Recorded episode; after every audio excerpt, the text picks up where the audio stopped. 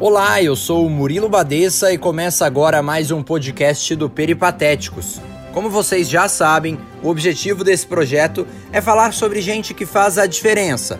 Portanto, desta vez, apresento o estudante de jornalismo Rafael Campos, de 21 anos, que é portador de nanismo e vai falar sobre como é conciliar a deficiência ao ambiente acadêmico e aos preconceitos. O acesso dos anões ao ensino superior no Brasil nem sempre acontece. As políticas de incentivo para os deficientes físicos, que reservam uma parcela das vagas para essas pessoas, começaram a valer em todas as universidades federais do país apenas em 2018. Olhares, isso tem em todo lugar, não é só na faculdade. Esses olhares são frequentes, são por causa é, da minha deficiência porque elas, elas nunca imaginam que uma pessoa do meu biotipo vai ser algum integrante do ensino superior e mais não vai estar concluindo nenhum curso do ensino superior. E eu vejo, e eu sempre vi isso como algo normal, entendeu?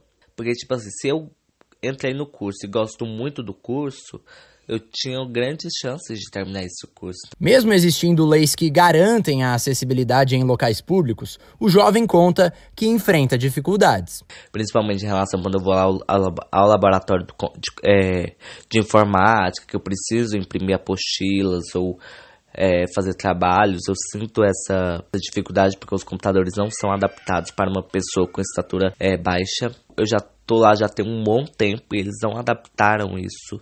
Por fazer jornalismo, Rafael participa de atividades que envolvem gravações de televisão, uma das disciplinas do curso.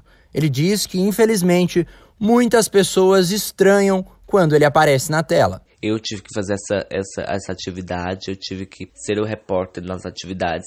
Isso me incomodou um pouco porque as pessoas se estranharam. Então, por isso que até hoje, quando fala é, em qual área do jornalismo que você vai cursar, eu falo que TV talvez pode ser um dos últimos. Seja na TV ou não, o que ele quer é respeito. O lance de me motivar e de estar vendo isso como uma coisa legal é bom. O que eu não gosto é quando as pessoas veem isso como como algo, tipo, engraçado, sabe? Tipo assim, nossa, bonitinho, né? Tipo, a palavra bonitinho.